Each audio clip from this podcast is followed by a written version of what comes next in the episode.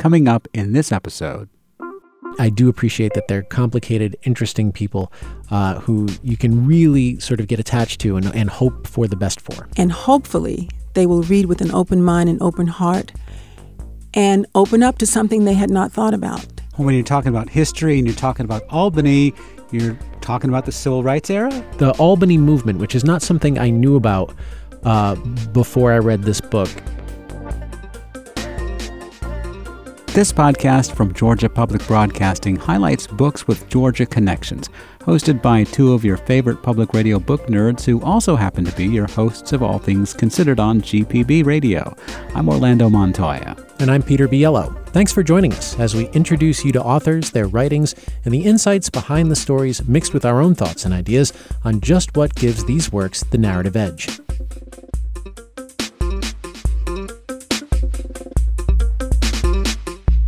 Right, hey Peter, what book are we talking about today? Today we're talking about The Peach Seed, a debut novel by Anita Gail Jones. Jones lives in California now, uh, but she's she's been there since 1985. But she grew up in Albany, Georgia, in the southwest corner of the state, uh, and that's where most of the events of this novel happen, Southwest Georgia.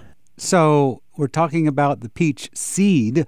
Isn't it normally called the peach pit? I thought so too, but I mean, sounds better to say seed, right, rather than peach pit you know, but there is a seed inside the hard, almost wooden pit, which is the part that's great for carving. And I didn't know until reading this book that it's actually a thing to to carve these dried peach pits into objects. Usually, there are a lot of peach monkeys out there. If you Google peach pit carving, uh, the first thing that pops up are these little monkeys that you know monkey kind of curling around and holding its tail. Uh, and in this book it's referred to as the peach seed monkey I can't even picture a seed being turned into art. But it, the very small uh, knives and carvers, I suppose. But yeah, it, my fingers would be way too clumsy for something like this. But it, they're cool. Google it. You got to see these things. So, Peach Seed is the title. What role does this peach seed monkey play? Okay, the crux of the story is. The peach seed monkey is this little carving that gets passed down to boys in the Dukes family when they turn 13. The main character we follow in this book is Fletcher Dukes, who's a widower. Uh, let me back up a moment to say that novelists sometimes let ideas percolate for kind of a long time before they start writing, and Jones was thinking a lot about manhood and leadership, particularly in black families like hers and in deep South communities like the one she grew up in in Albany. Uh, and that's what she was thinking about when she was considering this project. When I started figuring out what the book would be about and who would be in it, the little monkey just jumped in. He just jumped in and said, I want to be in the story. And it was up to me, of course, to figure out how to make him fit. So I invented the tradition that the men in the Duke's family carve these little monkeys and they, they give them to the young boys when they come of age. At 13, they receive their peach seed monkey, along with the catchphrase This will keep the monkey off your back because being a man is more than a notion and he becomes the thread that just pulls you through the story. So the peach seed becomes the thread in the story. How does that work?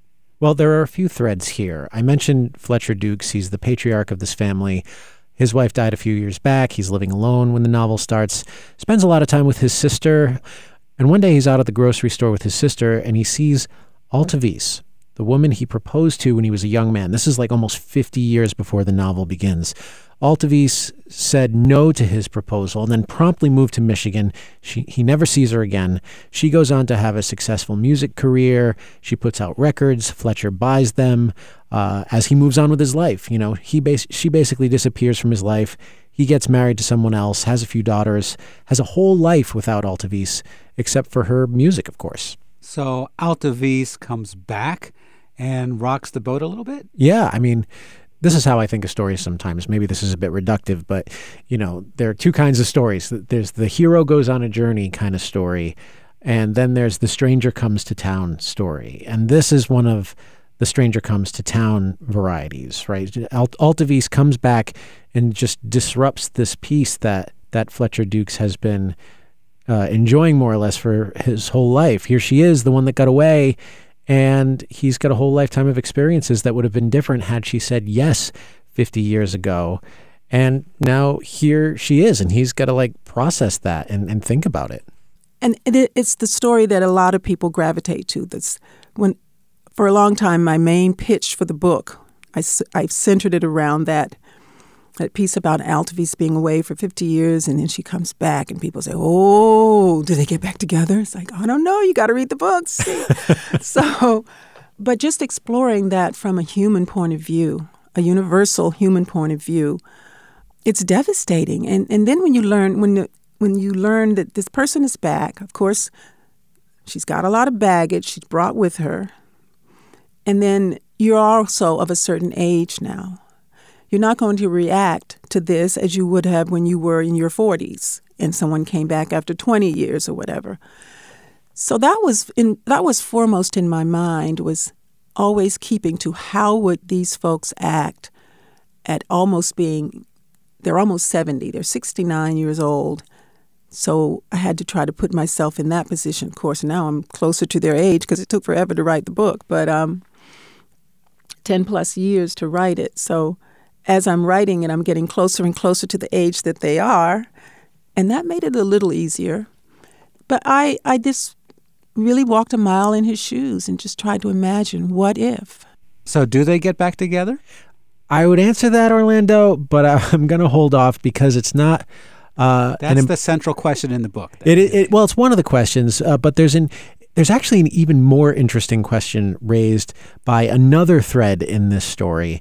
Uh, and this thread is about the character of Simon. Simon, who's that? Okay, before I answer that, I just want to say that this is kind of a spoiler. Not, not a super big spoiler, but kind of one. So I should say, for me, I don't care about spoilers. I'll have a book spoiled any day of the week. That's not what it's about for me. I, I kind of like knowing the end sometimes, but I know some people don't like that. So if you absolutely hate anything that carries even the slightest whiff of a spoiler, uh, skip this part. Uh, I don't think it's much of a spoiler, and I'll explain why. But now's a good time for the anti spoiler crowd to maybe hit the advanced 30 seconds button on your podcast player of choice, maybe hit it twice.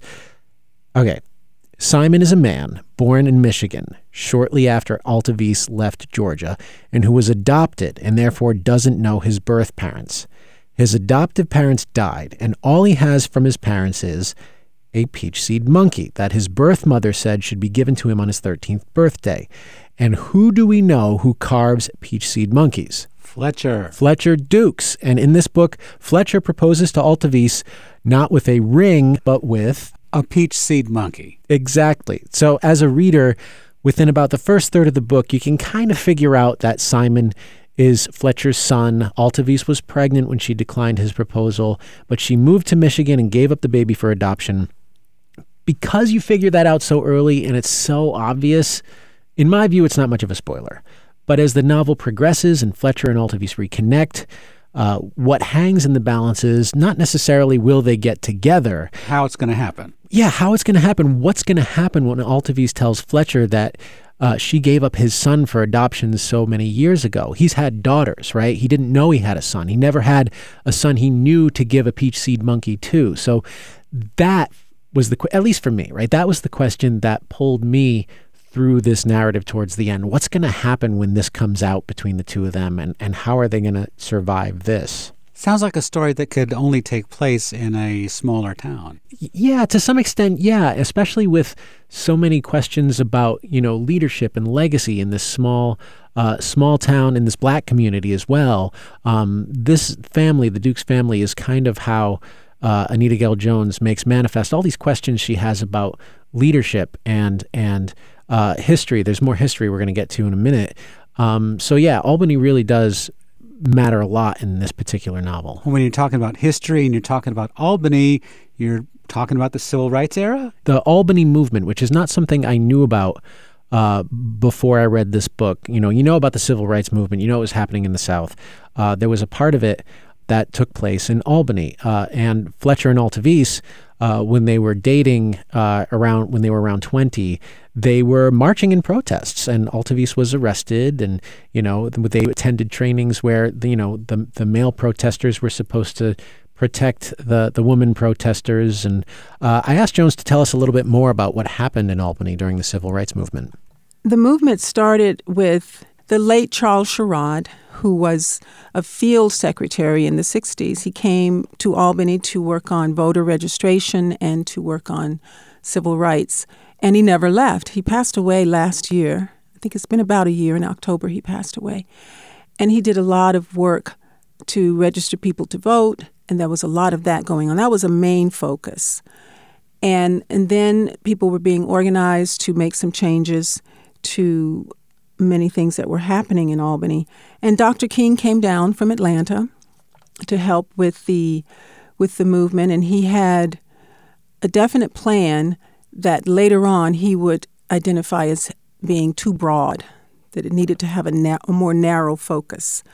And this is why the movement went down into history as being a failure. Hmm. And it was absolutely not a failure, of course and people on the ground kept working after King left, and they have never stopped working. So, when I spoke to Anita Gail Jones about this particular part of the novel and about Albany's role in the civil rights movement, we, we, I, I asked, was it kind of a laboratory for, for methods of protest during the civil rights movement? And she, she said that was a good way to describe it. But I had never heard about the Albany movement, or if I had, I'd forgotten. You've lived in Georgia longer than I have, Orlando. Is this a thing people know about in Georgia? I yeah, I've been here in Georgia for 24, 25 years. So yeah, I knew uh, about the Albany movement, not like all the details. I had I have visited Albany, been to the Civil Rights Museum there, and I think uh, last year um, Sherrod died, did he not? Mm, that, yeah, that's what she was saying. That uh, that he um, died about a year ago. And yeah, we did a story about that. So uh, I, I I remember that. Okay. Well, I suppose Fletcher and Altavis could have met any number of ways, but to meet as they're protesting a movement pushing for racial equality really ties into that theme of black strength and resilience and leadership, which is most directly related to another thread in this book. There are a lot of threads. Uh, there are a few sections in this book that start in Senegal in the 1700s and follow a character named Malik as he is abducted into slavery. He's, that goes way back. It goes way back, right? She's she's really sort of using the the author's privilege here to to direct your attention to the this family, right? Because we eventually learn that Malik is uh, an ancestor of Fletcher. Um, and of course, something Malik holds onto in his pocket and has special meaning to him a is, seed. is a peach seed. Uh, so I asked Jones what she was hoping to accomplish by including Malik's ancestral story as I wrote it, as I wrote the ancestral story, I thought, boy, I wish I could tell Fletcher that I know his people. I know who they are. Of course, I'm also inventing them, but I also wanted that for the reader. I wanted them to feel I have some insight into this family that they could never have. Boy, I wish I could tell them. And I feel that, that fiction has a beautiful opportunity for people to meet someone they might never meet and go right inside that person's head and see what makes them tick. So someone total opposite of Fletcher Dukes get to, gets to know him, a black man in the South, and hopefully they will read with an open mind and open heart and open up to something they had not thought about. So, what do you think gives this book the narrative edge? What gives this book the narrative edge, I think, is how a book like this could have easily been a heavy handed lecture.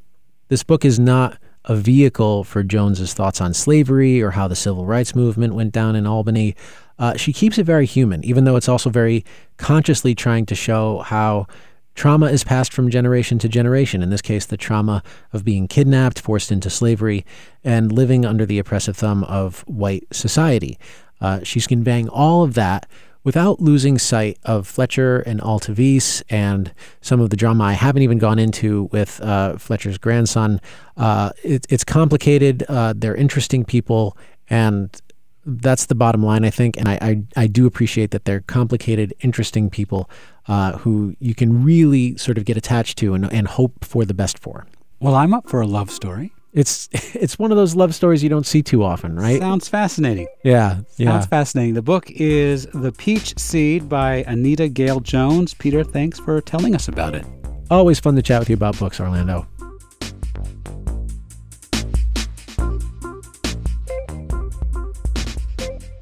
Thanks for listening to Narrative Edge. We'll be back in two weeks with a brand new episode. This podcast is a production of Georgia Public Broadcasting. Find us online at gpb.org slash narrative edge. You can also catch us on the daily GPB News podcast, Georgia Today, for a concise update on the latest news in Georgia. For more on that and all of our podcasts, go to gpb.org/podcasts.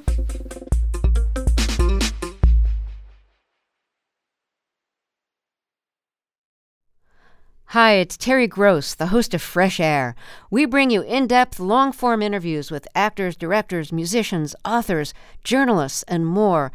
Listen to our Peabody Award winning Fresh Air podcast from WHYY and NPR.